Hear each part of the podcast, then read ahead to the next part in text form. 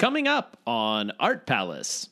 I think that there is also a little bit of a um, uh, bias sometimes uh, when we talk about people like uh, Muholi, who are activists and also who are black. You know, there's this kind of assumption that maybe they should be kind of, you know, not really making that, that much money. That you know, making a lot of money is kind of the privilege of uh, of white of white artists.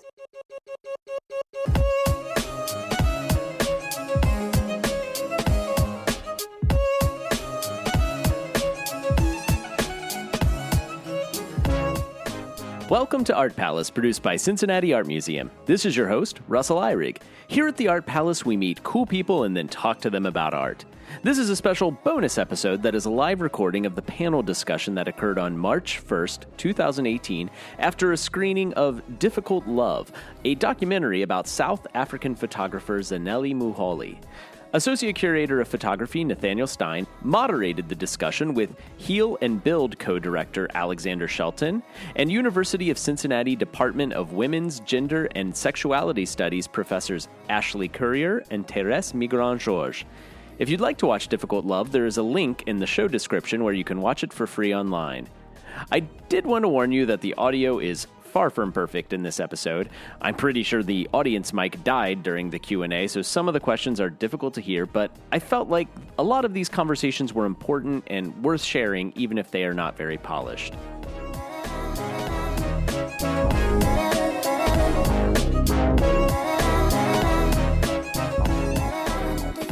Okay, um, we are all hydrated and ready to talk. So let's let's get started. I'll start just by introducing our, our guests tonight. So in the center here we have Alexander Shelton. He's a native Cincinnatian and a parent to a six-year-old named Benjamin, who is with us tonight in the front row. Um, and if you are a listener of StoryCorps on NPR, you may recognize these folks and have, have heard some really wonderful um, words about their lives. Um, at the University of Cincinnati, Shelton was a, a, student organizer and an activist involved in protests and consciousness raising following the shooting of Samuel DuBose. He is now a community organizer, a yoga facilitator, and a social entrepreneur. He advocates for the importance of positive coping strategies and mental health for young people, and for yoga as a means of building community from the inside out, um, creating spaces for people to come together and heal. He's the co director of Heal and Build, which is a social enterprise that uses yoga, mindfulness, and urban planning workshops to partner with community and community developers to create roadmaps for inclusive community redevelopment. Um, immediately to my right, Ashley Currier is a sociologist who studies lesbian, gay, bisexual, and transgender organizing in Cote d'Ivoire, Liberia, Malawi, Namibia, and South Africa.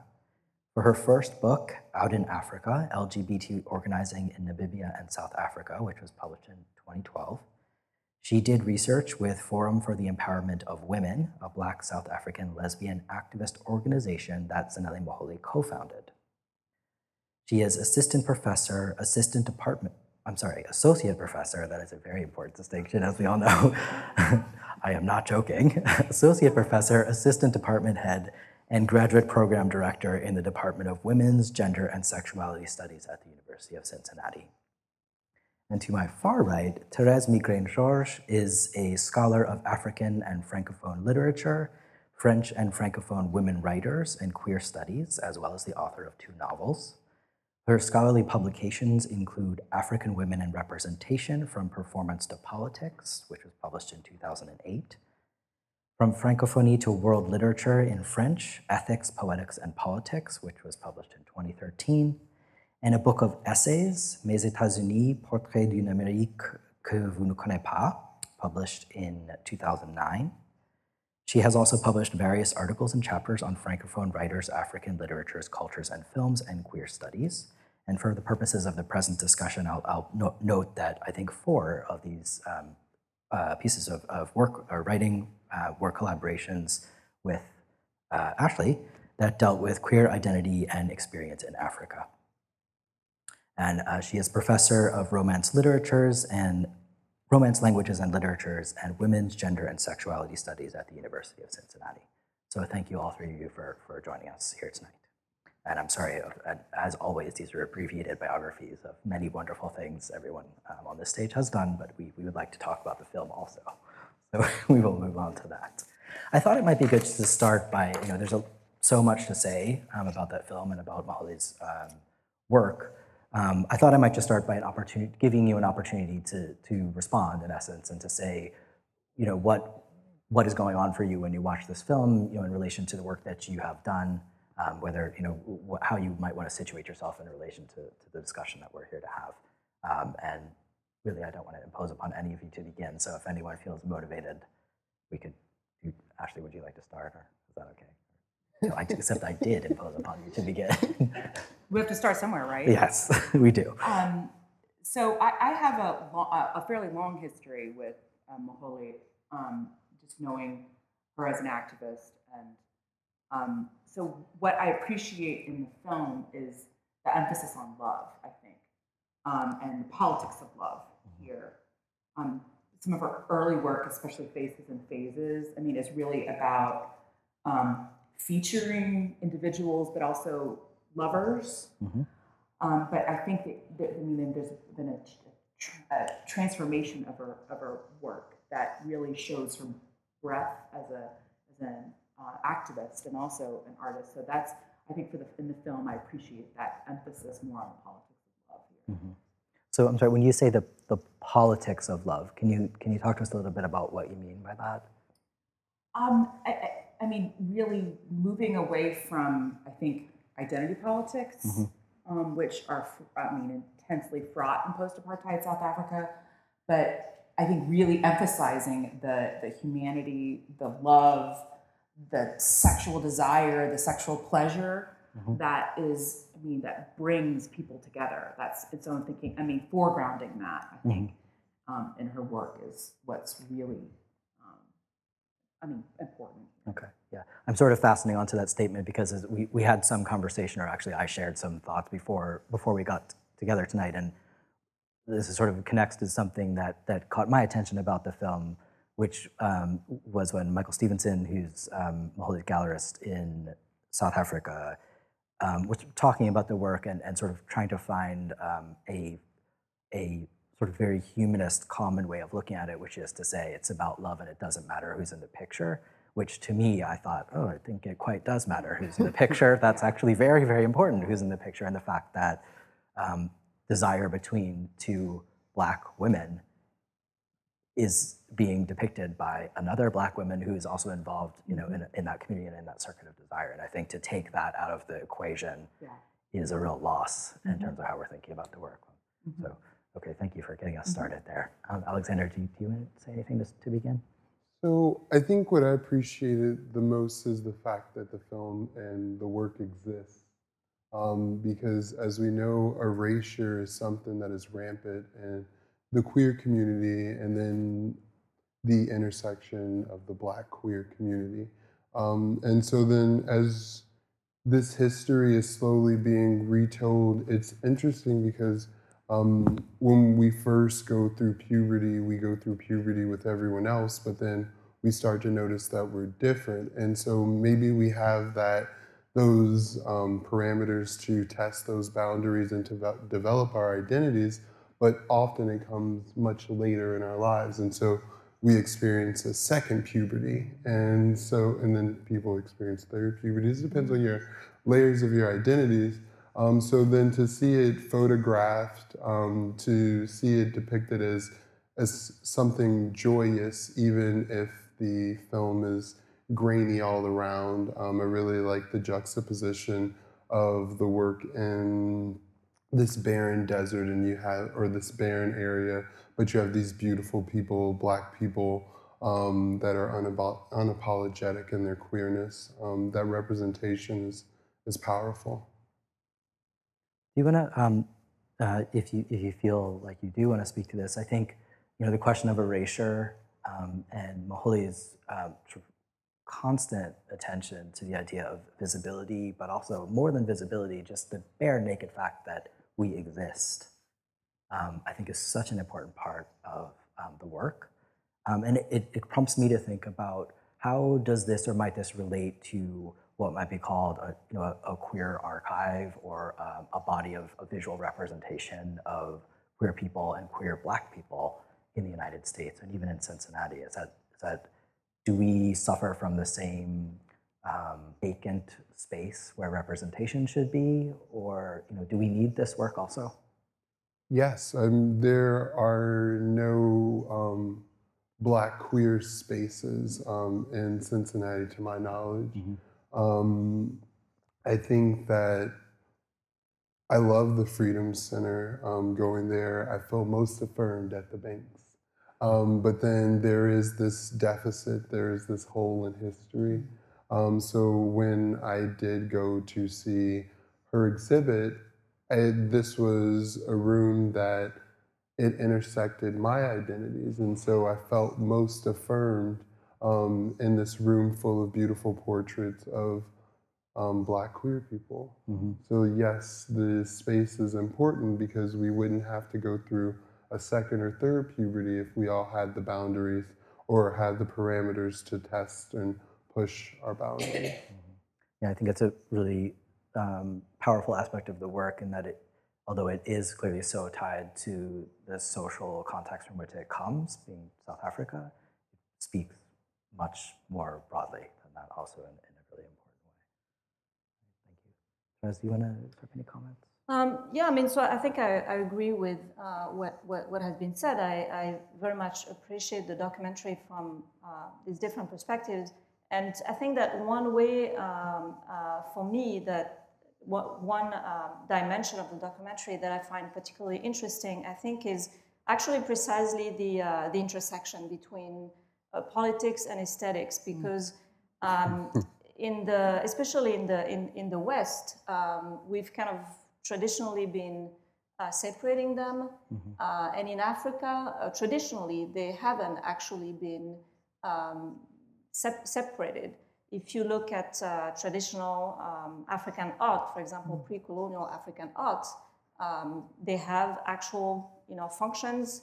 Uh, they're used on a sometimes daily basis. You talk about masks, for example, certain objects.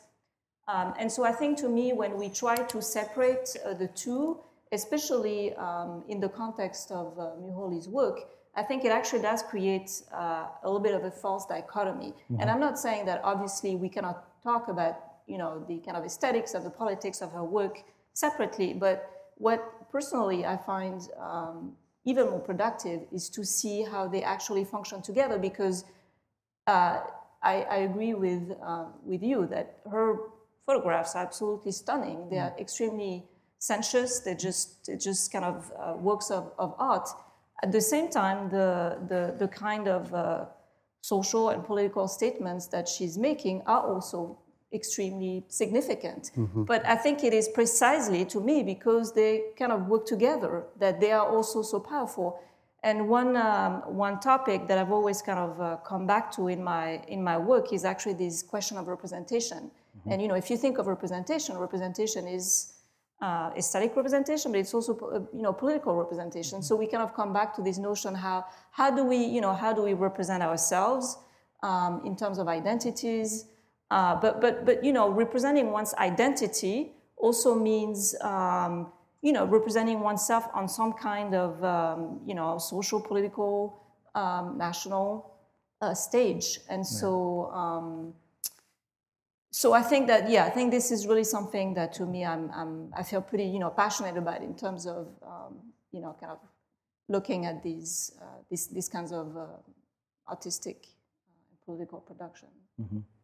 I wonder if some of what you're saying might not help us pull apart um, the term visual activist, which is the way that Muholi refers to herself as opposed to an artist.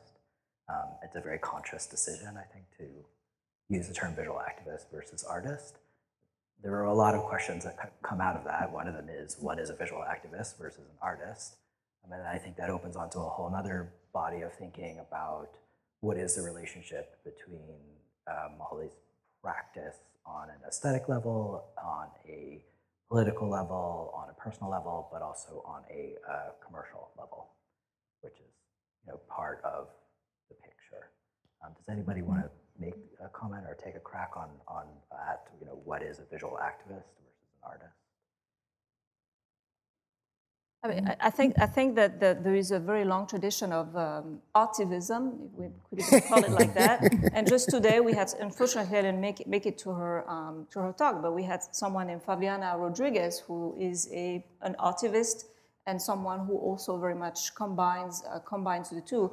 Um, so, I mean, I think that we've kind of sometimes come to, you know, again, think of art as something that happens in, um, in a gallery or in a museum. But there is such a long tradition, I think, of, of kind of, you know, street art, kind of um, a political art. And as far as the, co- the, the commercial aspect of um, uh, Muholi's work is, is concerned, um, you know, she's the, I was actually asking Ashley when the, the documentary came out, and you said, I think 2010. She's come a very long way since Yes. then. She's now, I would say, world famous. She's being exhibited all around the world. She's selling her photographs for, as you know, because you acquired one of her works for a lot of money.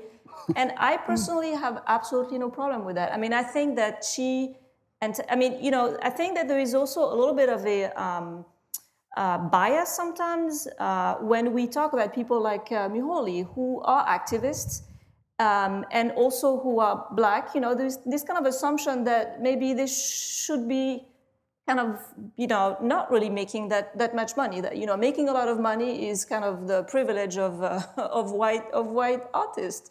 And I, I, I personally feel like she deserves every single um, you know, penny. And uh, chances are she's probably also, I'm sure, uh, investing the, you know, the money fa- fairly well back into her community. And even if she is treating herself to expensive spa treatments, I have no problem with that either because she's, she, I think that again, we tend to, uh, I mean, one of my fields of uh, research uh, is African literature.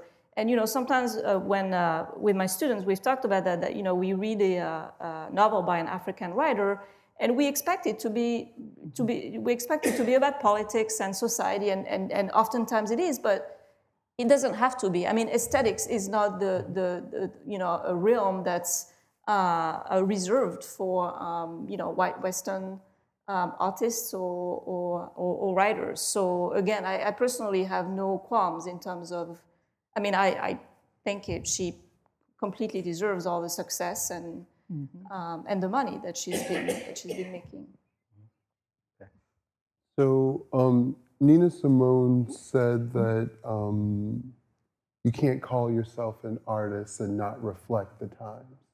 Um, and so I think that with any good art, it does stir you. I I'm sorry because like I don't like um, impressionist paintings because it, people have the privilege to go out in the countryside and paint what is there, um, and often it is on the oppressed to tell a story in any medium that um, we can get our hands on. It's not every time we we show up um, and make something creative. We all, I think that there's this consciousness that we have to do something to push the community forward.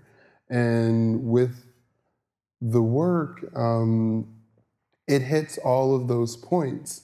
Um, and I think that for me, I am somebody that is really conscious of media and how the image can be used against you or to liberate you. Um, and throughout the Black Lives Matter movement, um, our images are constantly used against us.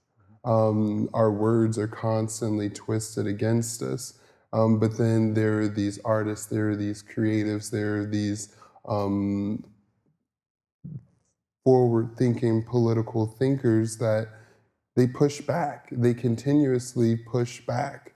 Um, I remember asking um, Patricia Hill Collins, um, this black feminist um, theorist, one of the forefront, and she was talking about black feminism in the 70s.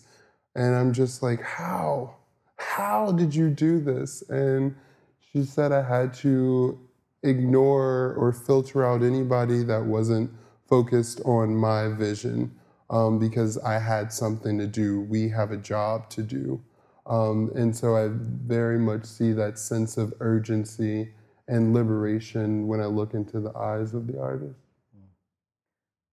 Someone as a follow-up, I- I wonder, Alexander, since since your work with yoga and, and your community work around yoga um, has to do with making a connection between the body and the physical and the mind, um, and how you know the mind um, operates in, in life and society. Um, I wonder what your thoughts are on Muholi's work in that regard, because I am always struck by um, the degree to which portraiture, both her as acti- activity as the photographer of a portrait and also the making of the portrait for the person who is being photographed, is a physical activity. And there are many instances in this film. I think if you look across you know, the work, you'd see this a lot of times, but there are particular instances in the film where um, it's clear or it seems evident that there is some kind of healing going on through the process of making and, the photograph and, and being in the photograph. And I wonder whether that struck you at all and what, you know, how you can sort of connect that to, to what you do maybe? So, as we said, representation matters. Um, and so, particularly, I go into black communities and I create, um, I go into non traditional spaces and I invite um, people that have been historically denied access to healing spaces that same access. Um, and within that, these classes um, are predominantly black. Um, and this is important because there's this gaze that happens when you're against a white backdrop. Um, there's this there's this one piece of art that says, "I feel most colored when I'm thrown against a white backdrop." Um, so to be able to take yourself out of the white gaze, to be able to be in fellowship with a community that is trying to figure out how to start a revolution from the inside out. Um, I think that it is poignant. Um, at some point, um, Muholi talks about negotiating and navigating spaces. And I think that um, yoga, in some ways, and we all do that, but yoga helps us to do that more intentionally. Um, what are what are the costs of moving in one direction? Um, what are the benefits? What do I need to do in this moment to even get through this moment? And sometimes in a pose, it's you don't have to do this. You don't have to do this pose. This isn't for your body if it doesn't feel right. And so then, um, what the artist is trying to pull out is that authenticity. And I think what yoga also tries to get to is that that organic, that natural, um, that same authenticity. Do you think that that is something that I know this is a thorny territory, but do you think that that sense of authenticity in the body exists somehow outside of representation, or is that a kind of representation of yourself through your body? Is it before representation? So um, basically, it's like either you can be this archetype and there's this road that no one else has ever embarked upon, and that can become really discouraging. Or you could see that there's a long history of people doing this work, and that becomes more affirming. Um, so I think that being representation matters, but at the same time, the work has to continue. Just as queer people have always existed, just as black people have always existed. Um, you, even if your voice or story isn't being told, you still have to live your life. I wonder if it might be a good time to tackle a question, which is one that uh, I am always kind of obsessing over in my own uh, work, and that is um, do you think that what Muholi's work does would be possible if she were not a member of the community that she is photographing? No. Can you expand on Yeah, I can tell you why. Because it took me three months to get to be able to, to do work with Forum for the Empowerment of Women for quite a while. Um, Muholi's background, uh, she started working for Behind the Mask, an organization that's featured later in the film. The, the editor, it was a website that used to that existed for uh, um, about 12 years, and it documented um, LGBTI um, organizing on the continent, African continent more broadly. Um, they lost funding, the website went defunct. so she she split off from that organization with her then partner, who is a um, Jamaican woman who had a long history of anti-homophobic activism there, and they founded Forum for the Empowerment of Women in the early, you know, late early 2000s.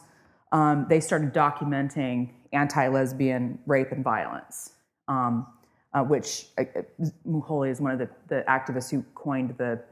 It's a problematic term, corrective rape, um, which has been criticized by feminists um, in South Africa and, and elsewhere. Um, but it, one of the they had when this phenomenon began getting circulated outside South Africa, there were uh, U.S., Western European um, journalists coming into South Africa wanting to collect this narratives mm. of broken lesbian women. That's that's what they wanted. Those are the visuals that they wanted, mm-hmm. um, and so they I mean, the organization put very strict parameters then on who could have access to the organization, who could have access to these stories, and wanting to control, again, these stories that circulated. So it's actually a little dismaying in this film for me to see Millicent Gaika in on um, portrayed, right? Um, she actually became the f- public face of a campaign uh, against corrective rape that a Cape Townian um, black lesbian activist organization called um, Luleki Sizwe um, uh, mounted. And again, those images of Gaika's face, right?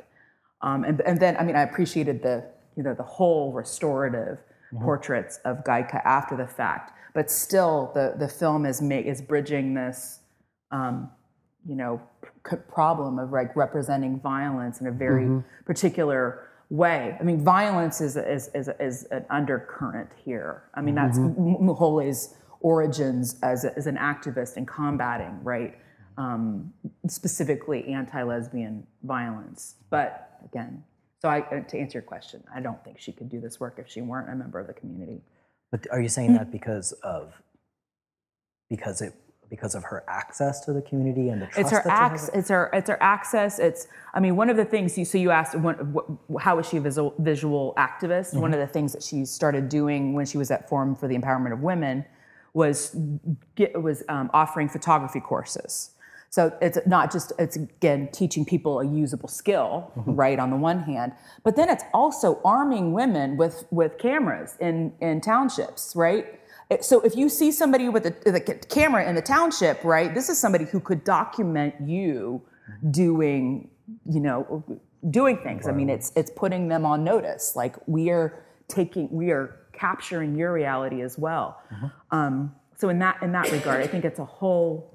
Um, yeah, I, I, don't think she could get this into this intimacy and the trust. And if I may also add on to uh, what Ashley says, I think that what's uh, really amazing and, and striking about her work is the fact that it is infused with this sense of intimacy.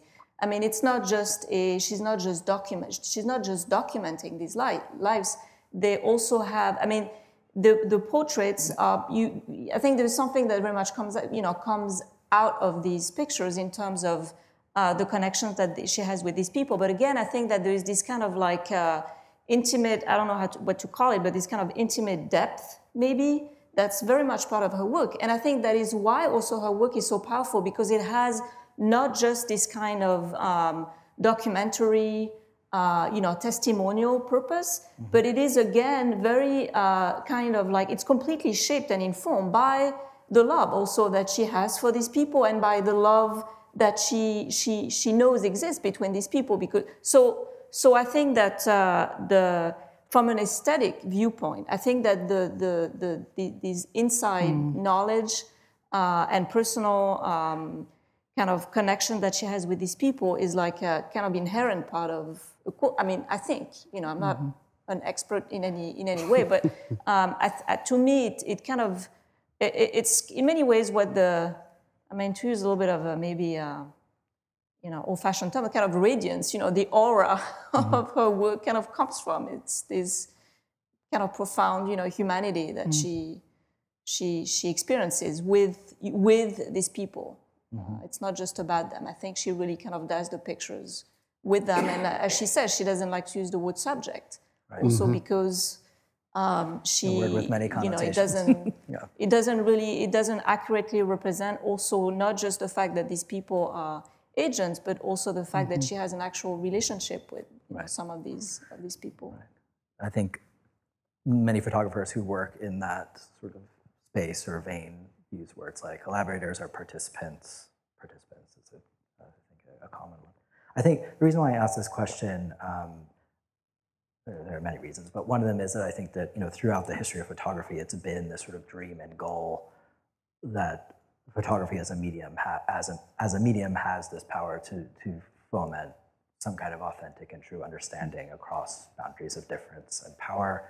Um, I think it's been uh, it's taken many different shapes over the history of the medium and, and uh, many different forms in terms of photographic practices.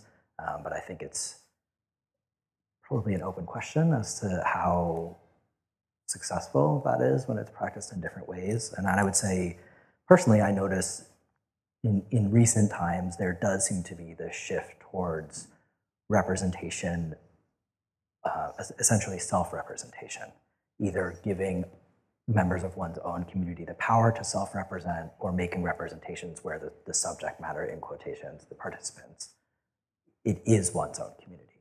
Um, I, I've noted that to be a kind of a shift in the way that um, I suppose you could say uh, a form of documentary photography is being conducted um, now, and I think that's you know you can see that from from practitioners that I think would define themselves as activists. Period. You know they don't have a, necessarily a self a desire to define themselves as artists or to function within an art world, um, but you can also see it among people who definitely define themselves as artists and are finding ways to do their creative work by going to a community and you know giving the people their cameras and working with those people to sort of shape the imagery that, that comes out of that type of work, which I think is a very interesting um, conversation across the, the sort of levels of, of photographic practice.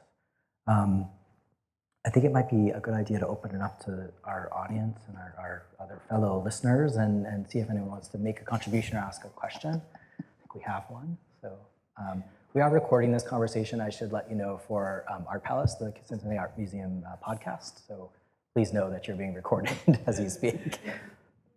So thank you all for your insights on this film. Um, my question is most per, um, pursuant to Professor Migraine Georges' uh, observation, but I think all of you have something to say about it. So I was struck um, by the credits at the end, actually, when it turned out that Muholi was one of the directors of this film, because the aesthetics and the politics of the film are so radically different from the aesthetics and politics of her photographs right? That the photographs are in this humanist, modernist mode and focused on love, and the documentary is following all the conventions of realist documentary and focusing on that violence that Dr. Courier was talking about. Um, the physical violence, the images of violence, the verbal violence, right? It's not Adam and Eve, it's Adam and Steve. This is not American. Uh, that gets said here too. Um, this is not African, right? The, the, the levels of violence, the family violence, the violence of apartheid, right? That old couple. Like, oh, how nice we were to our slaves. Um, I know that was. yeah. so I was wondering whether any of you had sort of an explanation or a reaction or, or just what is that? That there is such a radical difference in the aesthetics and the politics of the film versus what these images do.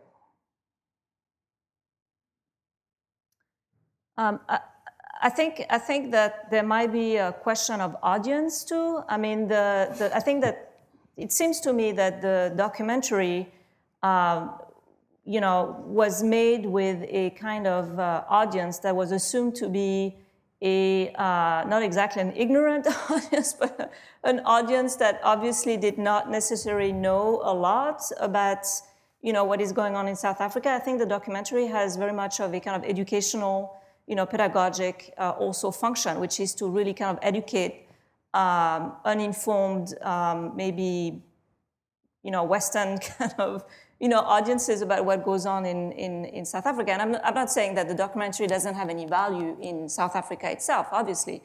Uh, but uh, so, you know, I think that the, the, the audience for the documentary might have been kind of different from the one that uh, uh, used, you know, assumed for her pictures.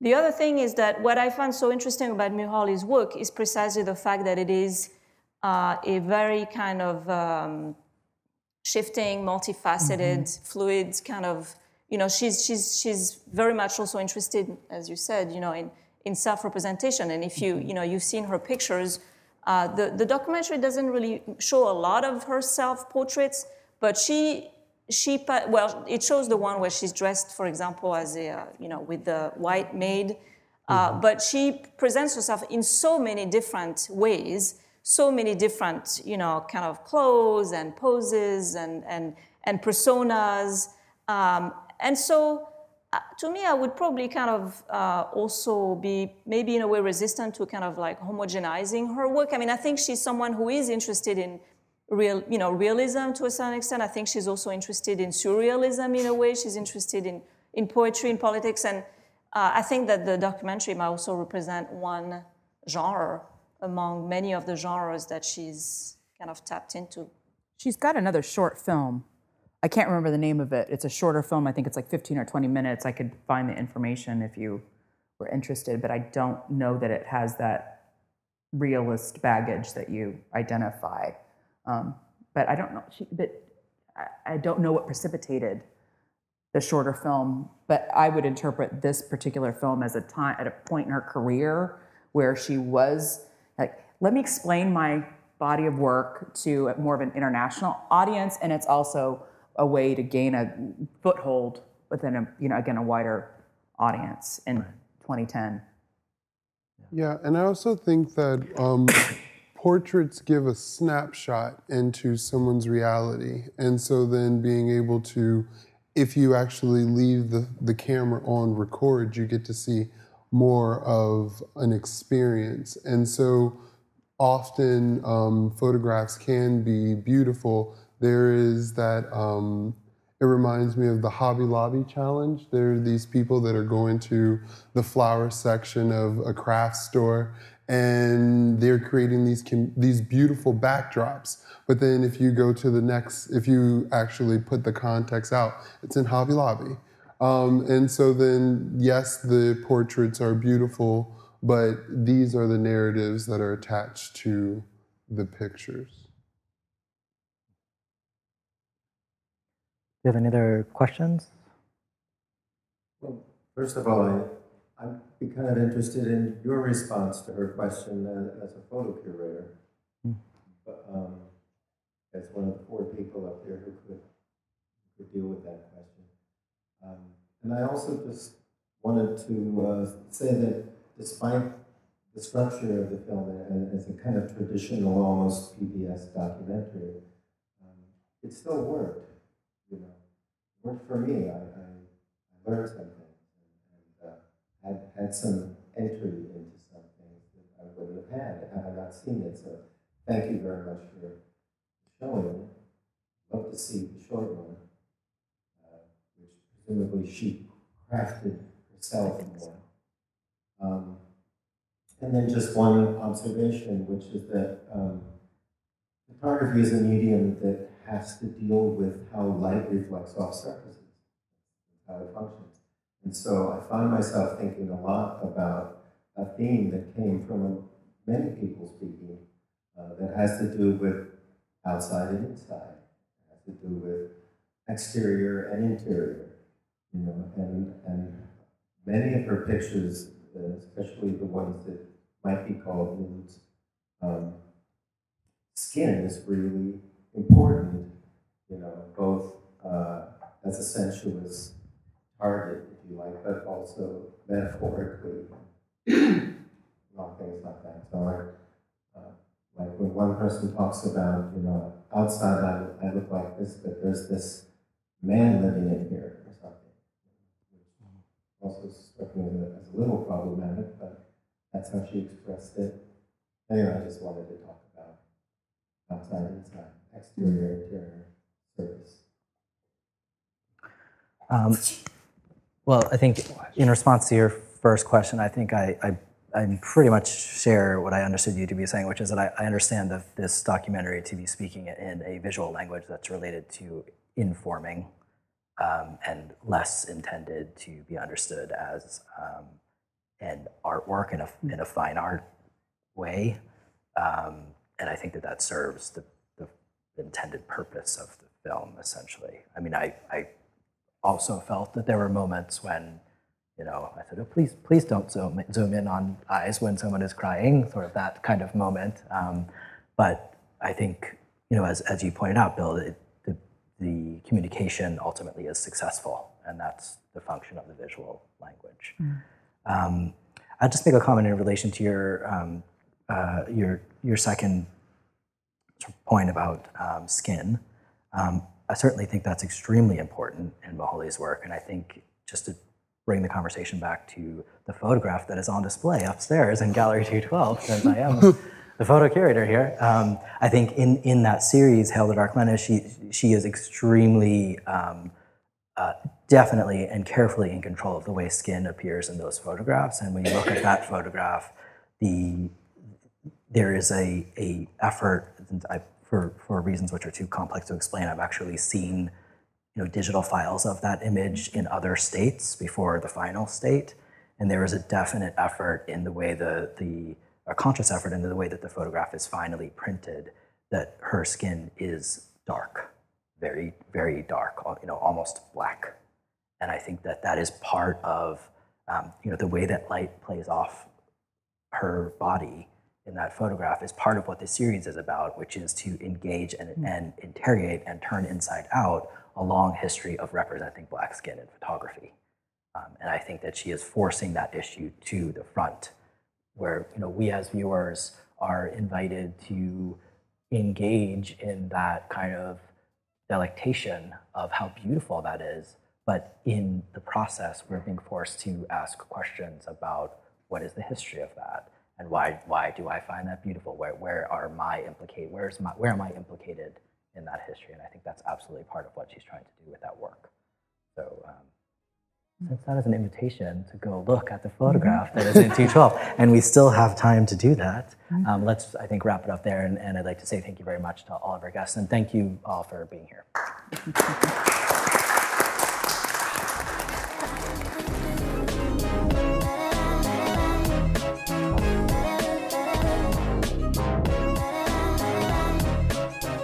Thank you for listening to Art Palace. We hope you'll be inspired to come visit the Cincinnati Art Museum and have conversations about the art yourself. General admission to the museum is always free, and we also offer free parking.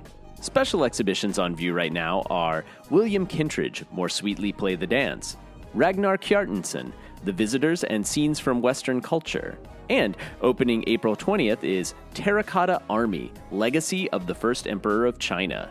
For program reservations and more information, visit cincinnatiartmuseum.org. You can follow the museum on Facebook, Twitter, Instagram, Snapchat, and even join our Art Palace Facebook group. Our theme song is Offrande Musicale by Bacalao, and as always, please rate and review us on iTunes. I'm Russell Ihrig, and this has been Art Palace, produced by the Cincinnati Art Museum.